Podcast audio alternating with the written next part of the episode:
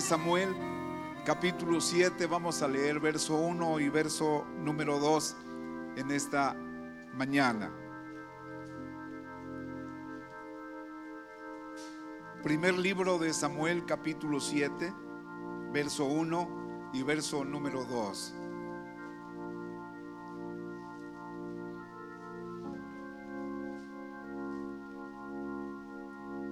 Permítame darle lectura, por favor, en voz alta y usted confírmelo con su vista ahí en su propia Biblia. Dice así en el nombre de Jesucristo: Vinieron los de Kiriat Jearim y llevaron el arca de Jehová y la pusieron en casa de Abinadab, situada en el collado, y santificaron a Eleazar su hijo para que guardase el arca de Jehová. Desde aquel día que llegó el arca a Kiriat Jearim, pasaron muchos días 20 años y toda la casa de Israel lamentaba en pos de Jehová. Yo quiero compartir con ustedes en esta mañana eh, una reflexión en, la palabra del Señor y le he puesto un título para que usted tenga más o menos la idea de lo que quiero compartirle. Uh, nos compromete a los predicadores decir el tema porque nos permite alinearnos un poquito a la idea y espero hacerlo. Los tiempos difíciles demandan una iglesia fuerte.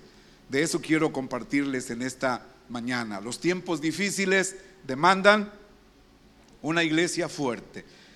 El arca del pacto, en el pasaje que hemos leído en esta mañana, pasó del exilio a la clandestinidad, de las manos de los filisteos a estar escondida en la casa de Abinadab. Se nombró a Eleazar como sacerdote para cuidar el arca. Y mire la extensión del tiempo tan tremenda. 20 años estuvo el arca de Jehová en la clandestinidad. Amada iglesia, el arca representa a Jesucristo. Y perdóneme la expresión, pero tenemos que tomar una determinación y una decisión. Tiene que ser defendida. El arca o el Evangelio junto con nuestro Señor Jesucristo no puede estar exiliado, no puede estar eh, eh, siendo robado y enviado muy lejos en manos de ateos, de gnósticos. Ellos malinterpretan y hasta se adueñan del mensaje tergiversándolo, hacen burla. No les da vergüenza a través de los medios de comunicación, a través de las redes sociales en la actualidad, de menospreciar, de juzgar, de malinterpretar y darle un sentido equivocado al Evangelio y hacer burla y escarnio.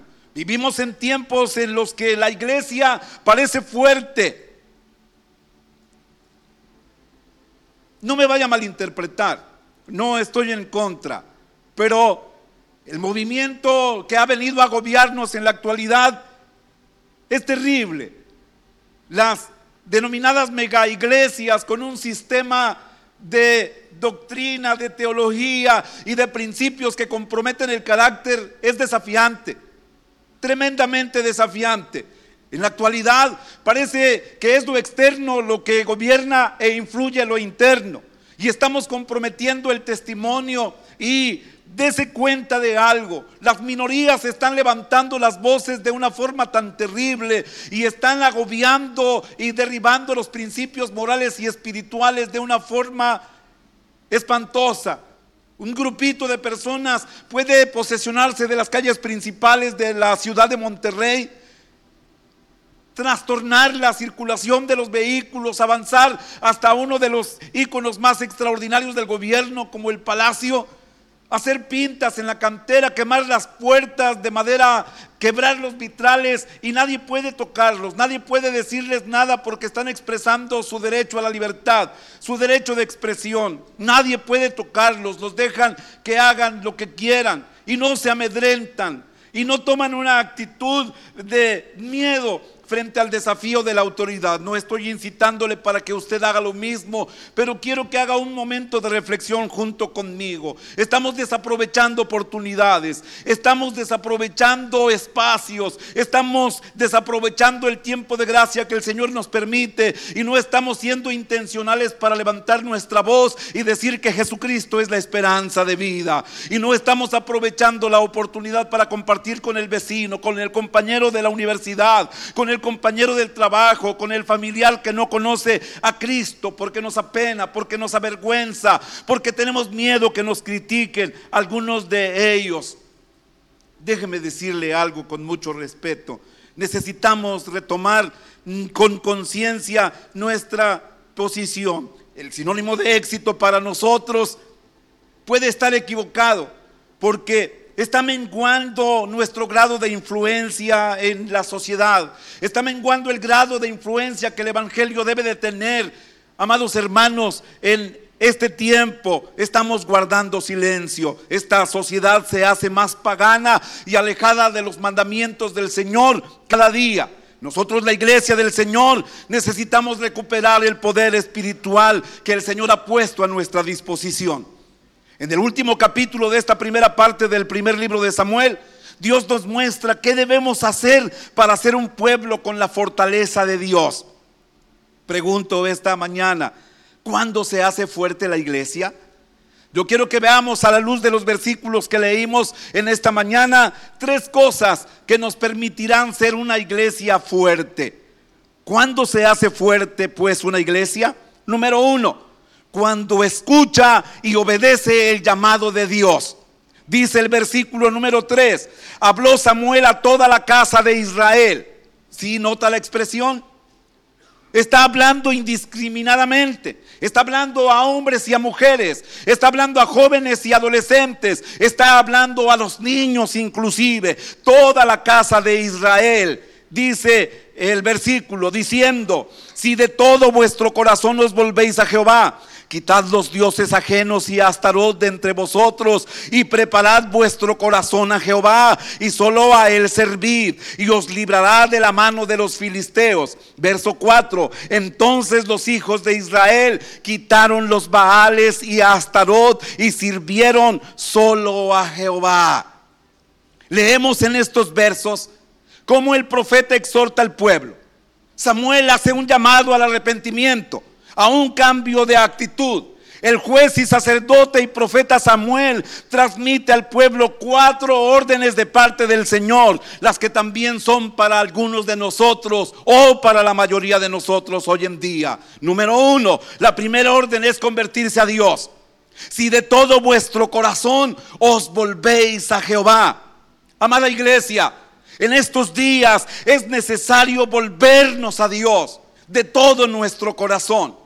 Dios no quiere un departamento, Dios no quiere una parte, el Señor quiere lo absoluto, quiere el total de nosotros.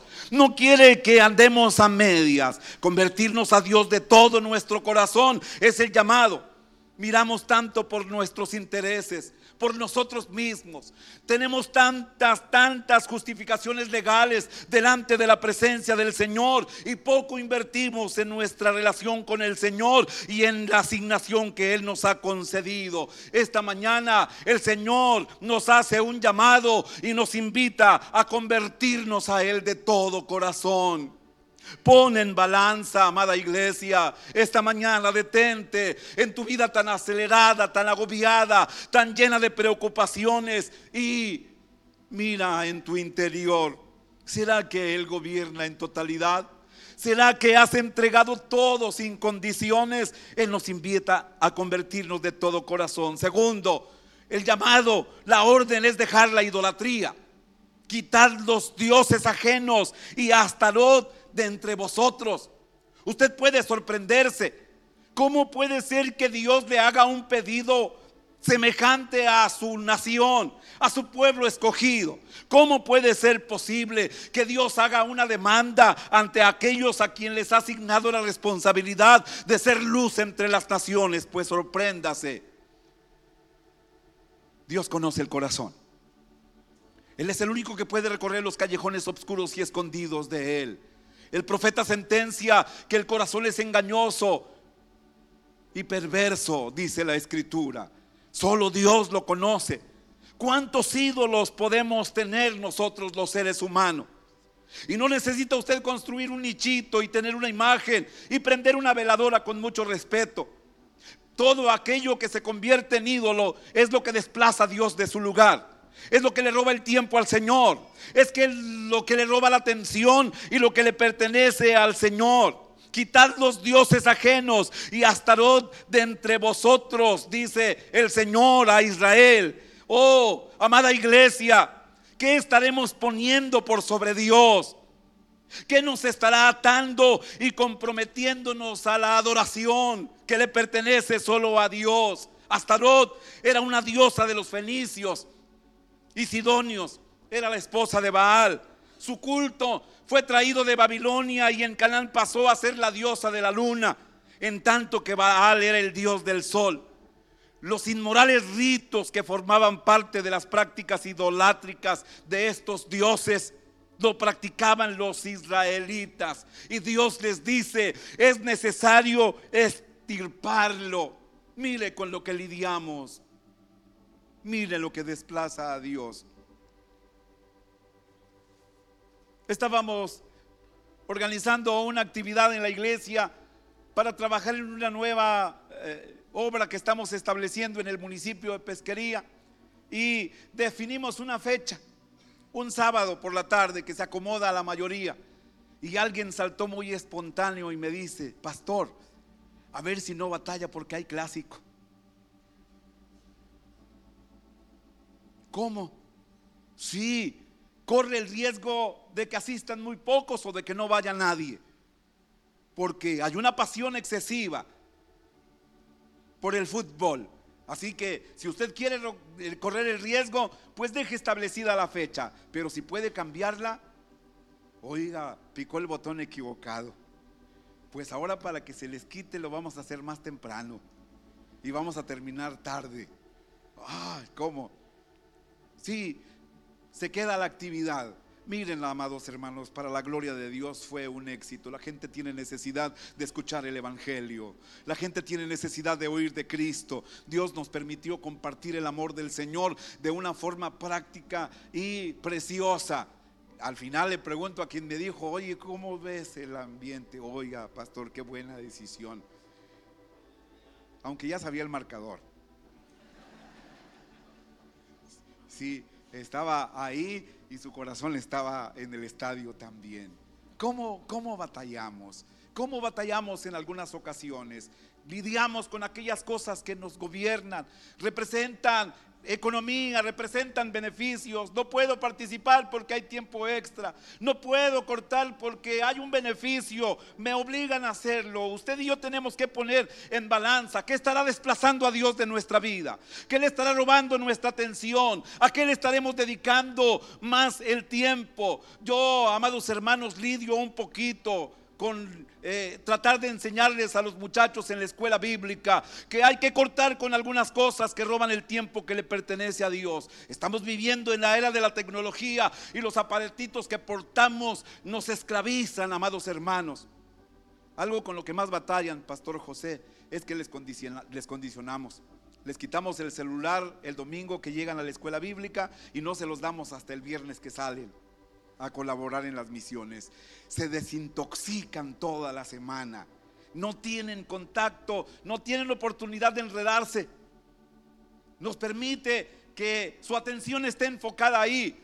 A algunos les cuesta, les duele romper con eso. Algunos deciden no quedarse, deciden irse o ni siquiera entrar porque las condicionantes y la demanda es extraordinaria. Dios merece nuestra atención. Dios debe ocupar el primer lugar en nuestro corazón. A Él deberíamos dedicarle la mayor parte de nuestro tiempo. Él debería, amados hermanos, de ser el objeto extraordinario de nuestra alabanza continua. Así que ponga en balanza. Otro, otra orden es un llamado al arrepentimiento. Dice, y preparad vuestro corazón a Jehová. Preparemos el corazón limpiándonos de toda maldad, quitando todo pensamiento sucio, toda palabra inapropiada, actos incorrectos frente a Dios. Eh, el arrepentimiento es un cambio de actitud, arrepentirnos de todo pecado y de toda práctica oculta. Y amada iglesia, el arrepentimiento es imprescindible para ser perdonado y ser transformado por Dios. No podemos hacerlo de otra manera. Iglesia, ¿no será que con nuestras acciones estamos opacando la belleza del Evangelio? ¿No será que nos estamos convirtiendo en el peor obstáculo o en el mayor obstáculo para que alguien venga al Señor Jesucristo? Este Evangelio tiene que correr. Y el mejor sermón que la iglesia predica o que se predica por parte de la iglesia no es el que sale desde el púlpito, es el de nuestra vida diaria. Es el que vamos a replicar con el vecino. Es el que vamos a replicar con la familia en casa. Es el que vamos a replicar en nuestra área de trabajo, en tus áreas de estudio. Ese es el mejor sermón. El mejor sermón que se predicará. Y el más atractivo es el de nuestro testimonio. Así que cuando te ven con una Biblia salir de casa, ya te comprometiste. Cuando le colocaste un texto en el vidrio trasero de la camioneta, ya te comprometiste. Cuando le pegaste un pececito en la parte de atrás, ya te comprometiste. Te están identificando como alguien diferente. Por necesidad, mi vehículo falló y tuve que llevarlo al, al taller y me dice el mecánico es complicado, se va a quedar toda la semana conmigo. Bien, tenía necesidad de recoger un material que nos habían enviado, así que le marco a un hermano de la congregación de esos que siempre están dispuestos, de esos que están listos para el llamado. El hermano Alfredo Niño, una bendición para nosotros en la iglesia. Llega con su camionetita eh, no en muy buenas condiciones, pero bien servicial. Llega tosiendo y eh, rechinando, pero aquí estoy, pastor, listo. ¿Qué se le ofrece? Necesitamos ir al centro de Monterrey para recoger un material que nos envían y tengo que recogerlo ya. Vámonos, súbase. Oiga, ahí venimos, todo. Eh, tomamos Félix U. Gómez, llegamos al crucero de Colón y el semáforo cambia a rojo. Hay una camioneta picó enfrente del hermano Alfredo, yo vengo metido en mis pensamientos. Y de repente el hermano empieza a tocar el claxon, pero así muy efusivamente y seguido. Pi, pi, pi. Yo volteo y lo veo de reojo y veo el semáforo que está en rojo y dije, bueno, pues él sabrá cuál es su asunto. Y sigue insistiendo, hermanos, de la camioneta que está parada frente a nosotros se desdobla un rotoplas. Un hombre corpulento se baja con el rostro desencajado, viene y le pregunta, ¿qué se te ofrece? ¿Eres daltónico o qué? El semáforo está en rojo. Y el hermano Alfredo se encoge poquito en su asiento y dice, perdóname, brother. Es que leí en tu camioneta la calcamonía. Si conoces y amas a Cristo, toca el claxon. Y yo soy cristiano también. Por eso estoy tocando. Oiga, el que se encogió fue el otro, bien rojo, bien apenado. Se subió en su camioneta y como que Dios lo ama mucho porque cambió a verde y se fue. Ya no le vimos el polvo al individuo. Y yo sonrío y le digo, ¿qué lección le acaba de dar a este cuate? Puso en balanza su cristianismo. Nos compromete decir que somos evangélicos. Nos compromete decir que amamos a Cristo porque ahora hay que demostrarlo. El siguiente llamado es a comprometerse. No solo hay que arrepentirse, y dice la recomendación, y solo a Él servir. Hay que hacer un compromiso real con nuestro Señor y Salvador. Hay que dedicarle nuestra vida. Lamentablemente el llamado para la iglesia o para muchas de la iglesia es relación sin compromiso. Perdonen la expresión, muchos cristianos viven en unión libre con el Señor.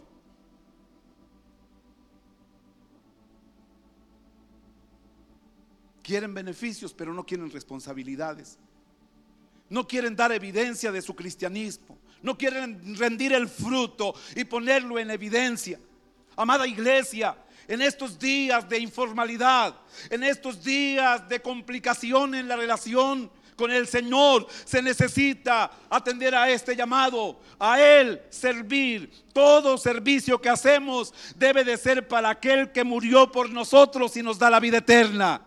A ningún otro debemos adoración y obediencia. Debemos comprometernos con Dios y con su amada iglesia. Tenemos que servir. La exhortación del profeta contiene una promesa de parte de Dios para el pueblo. Si Israel obedecía, el Señor los libraría de la mano de los filisteos. Solo debían convertirse a Dios, dejar la idolatría, arrepentirse y comprometerse con Él. Amada iglesia, a tal cosa nos llama el Señor hoy en día. Convirtámonos a Él de todo corazón. Abandonemos toda idolatría. Cambiemos de actitud y adquiramos un verdadero compromiso. No es tiempo de ser tibios. No es tiempo de ser mediocres. No es tiempo de andar solo en la orillita. Es tiempo de meternos a la profundidad de la responsabilidad y obtener la bendición y la victoria que Dios tiene para nosotros. Número dos, cuando se hace fuerte una iglesia, cuando hace oración intercesora abundante. Verso 5. Y Samuel dijo, reunid a todo Israel en Mizpa, y yo oraré por vosotros a Jehová. Y se reunieron en Mizpa, y sacaron agua, y la derramaron delante de Jehová, y ayunaron aquel día, y dijeron allí, contra Jehová hemos pecado. Y juzgó Samuel a los hijos de Israel en Mizpa. Cuando oyeron los filisteos que los hijos de Israel estaban reunidos en Mizpa, subieron los príncipes de los filisteos contra Israel, y al oír esto los hijos de Israel tuvieron temor de los filisteos. Entonces dijeron los hijos de Israel a Samuel, no ceses de clamar por nosotros a Jehová, nuestro Dios, para que nos guarde de la mano de los filisteos. Y Samuel tomó un cordero de leche y lo sacrificó entero en holocausto a Jehová. Y clamó Samuel a Jehová por Israel. Y Jehová le oyó. Mm. Samuel dijo, reúnan a todo Israel en Mizpa. Yo oraré por vosotros a Jehová. Mizpa era una ciudad de Benjamín, donde eran convocadas las tribus de la época de los jueces. Su nombre significa atalaya. No estaba lejos de Ramá, estaba a 13 kilómetros al norte de Jerusalén. Miren, cuando están en Mizpa, practican dos ritos, como usted leyó en los versículos. Primero, el rito del agua. En esta oportunidad celebran este rito. Sacaron el líquido vital y mire lo que hacen. Lo derramaron delante de Jehová. También ayunaron aquel día y reconocieron su pecado. Todo Israel exclamó, contra Jehová hemos pecado. Así fue que Samuel juzgó a los hijos de Israel en Mizpa. El agua es cierto que es símbolo de la frescura y de la llenura del Espíritu pero también representa las lágrimas. También representa el dolor de haber pecado contra el Señor. También significa limpieza y purificación. Las lágrimas nos liberan de nuestra pena. Es como si laváramos el corazón. Es lo que sucede cuando lloramos delante de la presencia del Señor. Iglesia, cuando nuestro arrepentimiento va acompañado de este acto de humildad y de reconocimiento ante el Señor, Él lo toma en cuenta. Pero tiene que ser un llanto sincero, nacido realmente del corazón, no una simple pose o apariencia de piedad.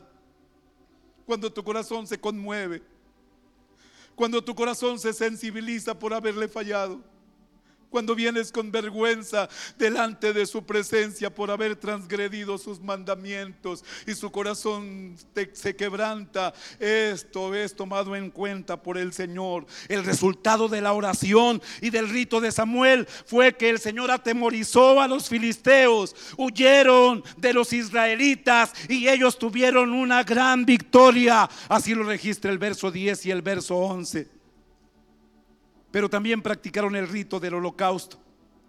Samuel tomó un cordero de leche y lo sacrificó entero en holocausto a Jehová. Clamó a Dios por Israel y dice la Biblia que Jehová le oyó. La respuesta de Dios fue que aquel día tronó sobre los filisteos. Estos tuvieron miedo y fueron vencidos delante de Israel. Este holocausto, este sacrificio simboliza al Cordero de Dios, a Jesucristo, a quien fue inmolado por nosotros y nos ha garantizado la victoria. Ahora el profeta ora por el pueblo, el pueblo ora por el profeta y por su sacerdote. Qué extraordinaria es esta ecuación. Mire, cuando la iglesia se propone a orar por el pastor, cuando el pastor se propone a orar por la iglesia, cuando juntos se acercan al trono de la gracia, el Señor Jesucristo intercede por nosotros. Y tiene que haber respuesta, y tiene que haber solución, y tiene que haber provisión. Así que el Señor obrará a través de la oración. triste y lamentablemente es un recurso que estamos menospreciando. Ya no hay mucha oración habitual. Crecí en un tiempo extraordinario cuando la oración se, convertía en el recurso más cercano y más efectivo. Crecí en un movimiento de oración fabuloso en el sur de la República, en el estado de Veracruz. Una iglesia, una congregación muy pequeña, 30 personas, pero que dedicaban a la oración la mayor parte de sus reuniones, la mayor parte del tiempo. Crecimos en un entorno extraordinario. A los padres se les enseñaba que era su responsabilidad enseñar y guiar a sus hijos en la comunión con el Señor. Así que si salíamos a las 6 de la mañana para el trabajo, mamá desde las 4 de la mañana nos estaba despertando. Eh, no pueden irse sin antes tener un momento de comunión con el Señor, mamá. Pero son las 4 de la mañana, pero no sabes dedicarle a Dios las primeras horas del día, te coloca en una buena posición. No puedo andar contigo donde vas, pero mi oración te va a acompañar. Se nos hacía muy extraño tener que dedicar dos horas a la oración en la madrugada.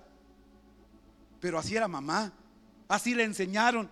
Así que crecimos en un ambiente extraordinario, nos desviamos un tiempo, mis hermanos y yo, pero esta mujer nunca cesó de orar. Un día en la madrugada entré despacito para que no se diera cuenta que andaba en malos pasos.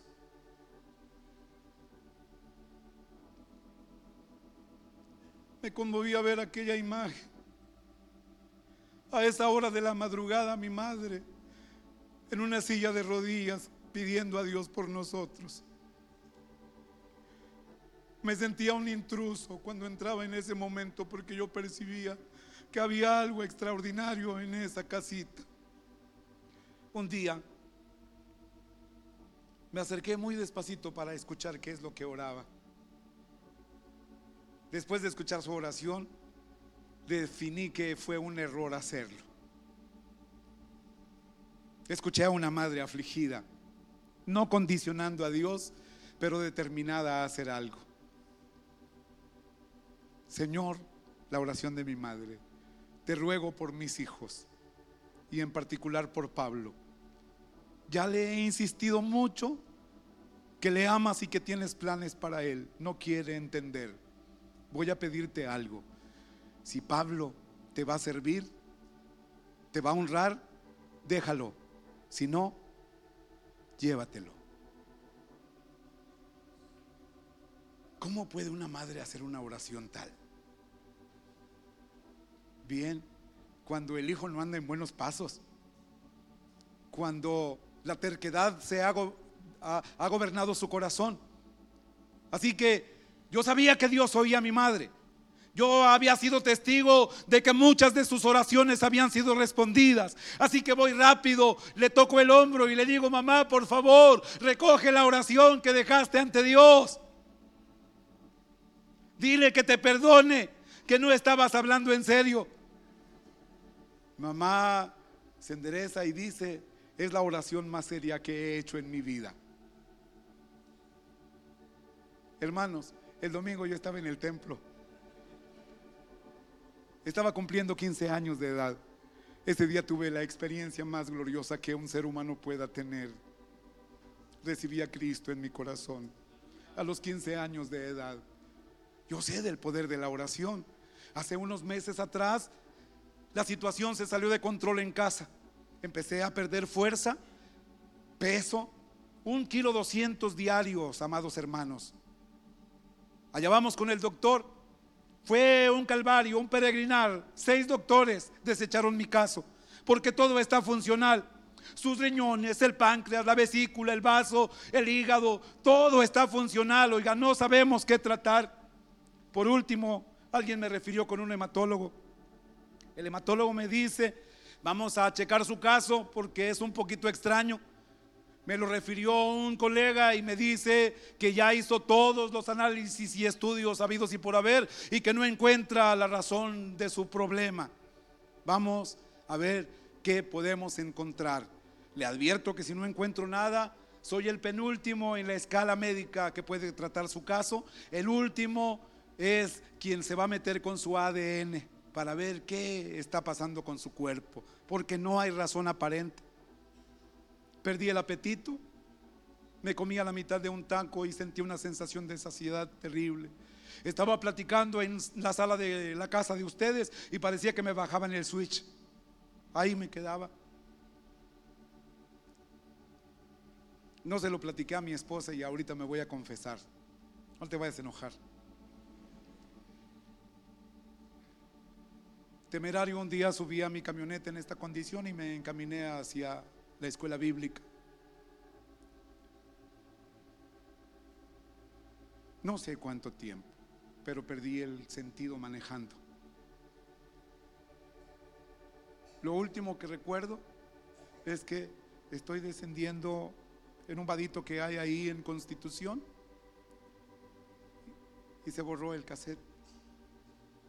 Cuando abrí los ojos, estaba estacionado en el acceso al Parque Fundidora que está por Constitución. Normalmente yo circulo por el carril express. Por hábito lo hago. Cuando reacciono, estoy orillado en el acceso al parque fundidor. Y esto me provoca un shock más grande, porque no recuerdo lo que pasó. Yo voy por el carril express, amados hermanos. Voy circulando por el carril express. De repente pierdo el conocimiento. Y cuando reacciono estoy estacionado en el acceso del parque fundidora. Lo que acerté a hacer fue a marcarle a Luis un joven de la iglesia, porque estoy asustado. Mi cuerpo está temblando. No sé si fue eh, la sensación que sentía o el, el shock mental de preguntarme cómo llegué a ese lugar. Eh, estoy tranquilizándome ya me dice Luis, ¿quiere que vaya pastor por usted? Le digo, pero es que vas a venir en tu vehículo y qué vamos a hacer con dos vehículos estacionados aquí, ¿no? No, no, estoy ya, ya tranquilo. Nada más te aviso porque si me siento mal, entonces sí te voy a marcar. Bien, hermanos, logré recuperarme. Llegué a la escuela bíblica y cuando desciendo del vehículo, no pude, no pude contenerme. Busqué un rinconcito para doblar mi rodilla y agradecerle a Dios. Fue un milagro de Dios. Sé que mi mamá sigue orando por mí. Sé que hay una iglesia que está orando por mí. El diagnóstico, ¿sabe cuál fue? Leucemia linfocítica aguda. Le digo al doctor, hábleme en español porque no entiendo términos médicos. Tiene cáncer en la sangre. El panorama va es complicado. Su salud se va a ir deteriorando y tenemos que someterlo a un tratamiento agresivo si quiere sobrevivir y durar un poco más de tiempo. Miren hermanos, no les hago larga la historia. Fueron días de agobio para mi familia, la congregación, los amigos en la fe que tenemos, pero tomaron una determinación, se pusieron de acuerdo para orar al cielo por mí. Fueron dos meses de agobio. El pronóstico es que se me iba a caer el pelo, las piezas dentales por completo, mis articulaciones dañadas y en la próxima visita al doctor, al hematólogo, iba a llegar en silla de ruedas. Miren todo lo contrario, hermanos. Cuando fui a consultar me acababa de cortar el pelo porque está creciendo de una forma acelerada. Se me cayeron algunas muelas, pero no, no, no se queda el bistec en el, en el platillo. Dice una de mis nietas, tienes el síndrome del conejo. Digo, ¿por qué? Masticas con los puros dientes de adelante, pero no se queda el bistec. Ya me acompaña mi esposa que le habíamos escondido el diagnóstico. Otra disculpa, socorro. No le habíamos dicho el diagnóstico. Mi hija mayor ayudó a, a sobrellevar mi carga. Entramos al consultorio y cuando me ve entrar el doctor, se sienta. ¿Cómo? ¿Cómo? Señora, ¿pero qué le está dando a este hombre? ¿Qué está haciendo diferente? Nada. Solo eh, eh, las recomendaciones y nosotros sabíamos que la oración. Oiga, está sorprendido. Llegué en el primer día con 3.5 de hemoglobina, de 12 que debe de tener un hombre, con el torrente sanguíneo vacío. Cuando le ve los resultados en esta ocasión, ya estoy en 11.7, a tres puntos de llegar al nivel óptimo.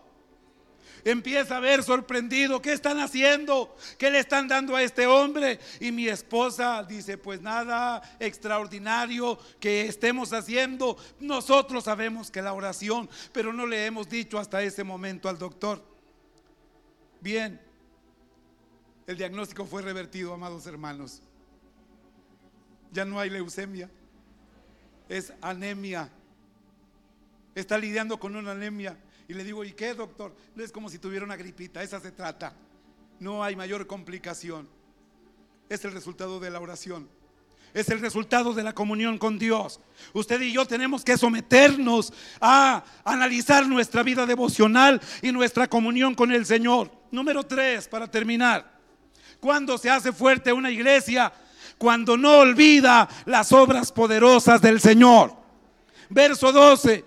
Tomó luego Samuel una piedra y la puso entre mis y y le puso por nombre Ebenezer, diciendo, hasta aquí nos ayudó Jehová. Así fueron sometidos los filisteos y no volvieron más a entrar en el territorio de Israel. Y la mano de Jehová estuvo contra los filisteos todos los días de Samuel. Y fueron restituidas a los hijos de Israel las ciudades que los filisteos habían tomado a los israelitas desde Cron hasta Gad e Israel libró su territorio de mano de los filisteos y hubo paz entre Israel y el amorreo.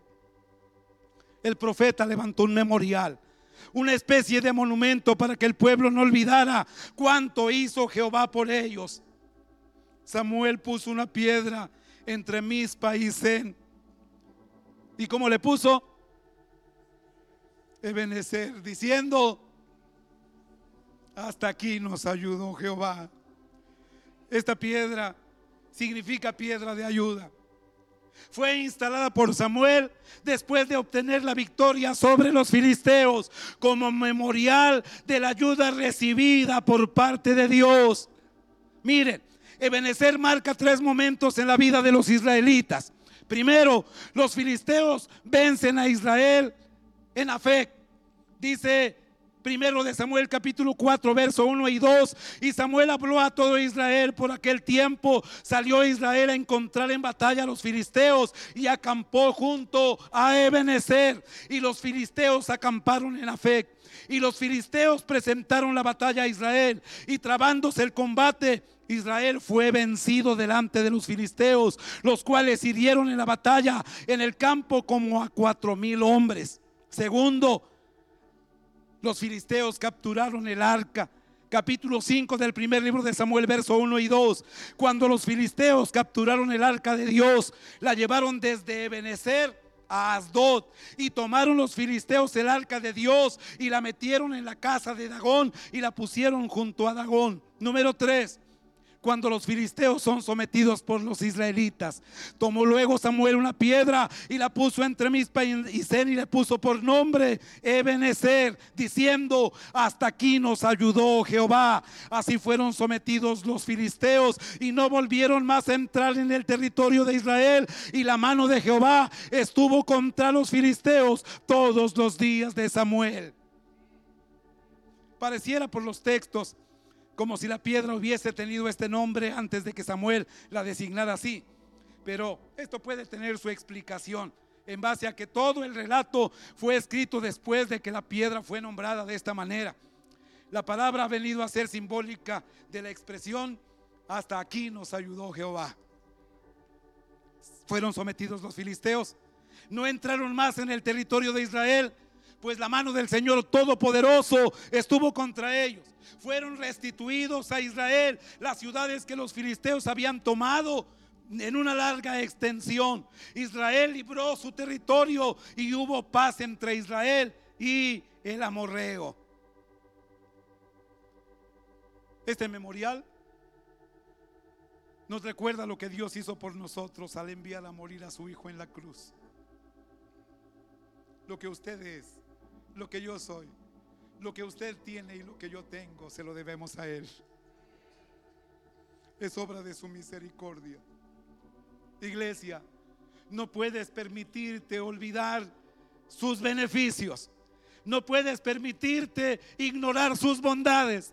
No puedes hacer el recorrido en esta vida sin tener presente que no es tu habilidad, que no es tu fuerza, no es tu capacidad, no son tus recursos, no es tu posición social, no eres tú, es Él. Es su misericordia es su gracia. Soy el testimonio más evidente de lo que el salmista razonó. Él levanta del polvo al pobre y al menesteroso alza del muladar y lo hace sentar con los príncipes, con los príncipes de su pueblo. El Señor llegó en el momento más apropiado a mi vida. El Señor llegó en el momento más indicado. No había nada que presumir. No había aspiraciones. Era un adolescente resentido con la vida. Mi padre abandonó a mi madre cuando yo tenía seis años de edad. Dos hermanos más y uno en camino, embarazada mi mamá. Tuve que abandonar el tercer año de primaria para irme a trabajar en un taller recogiendo herramientas y lavarlo para llevarle 15 pesos los sábados a mi mamá para poder alimentar a mis hermanos. Yo quería crecer rápido. Y la consigna que gobernaba mi corazón era buscar a mi padre biológico, mirarlo a la cara y preguntarle, ¿cómo puede alguien tan duro de corazón y tan insensible, cómo puede ser alguien sin principios que abandona a su esposa embarazada y a sus otros tres hijos. Yo quería crecer para ir a reclamarle y si tenía la posibilidad de vengarme, lo haría. Crecí enojado porque mientras otros niños corrían jugando por la calle, yo tenía que estar en un taller sucio recogiendo herramientas, lavándola para llevar un peso a casa. No tenía aspiraciones. No sabía que era tener sueños. No tenía ambiciones personales. Solo resentimiento, ira, amargura y creciendo en un ambiente muy negativo. Pero un domingo por la tarde cuando entré al templo después de oír la oración de mamá, algo extraordinario pasó. El cielo me visitó literalmente y cambió mi vida. Aquel joven, aquel adolescente resentido, amargado y frustrado fue elevado a un plano extraordinario de relación con Dios. Y desde ese día Dios me ha llevado a una posición extraordinaria por su gracia y por su misericordia. Mire que puedo estar frente a ustedes este día. Siempre me tomo un momento cada mañana, muy en particular, para decirle, gracias por lo que soy. Gracias por lo que me has dado. Tengo una hermosa esposa que me ama y me comprende. Tengo tres preciosas hijas, dos nietas. Estoy colaborando con una congregación pequeña que me permite hacer la voluntad del Señor pero todo lo que soy lo debo a Él. Todo lo que tengo le pertenece a Él, mi vida misma. Levantó un monumento, levantó un monumento eh, Samuel y les llamó la atención a Israel. Esto tiene que recordar que todo, todo le pertenece a Él y a Él tiene que ser la gloria. Cuando la nación veía aquel monumento recordaba la misericordia.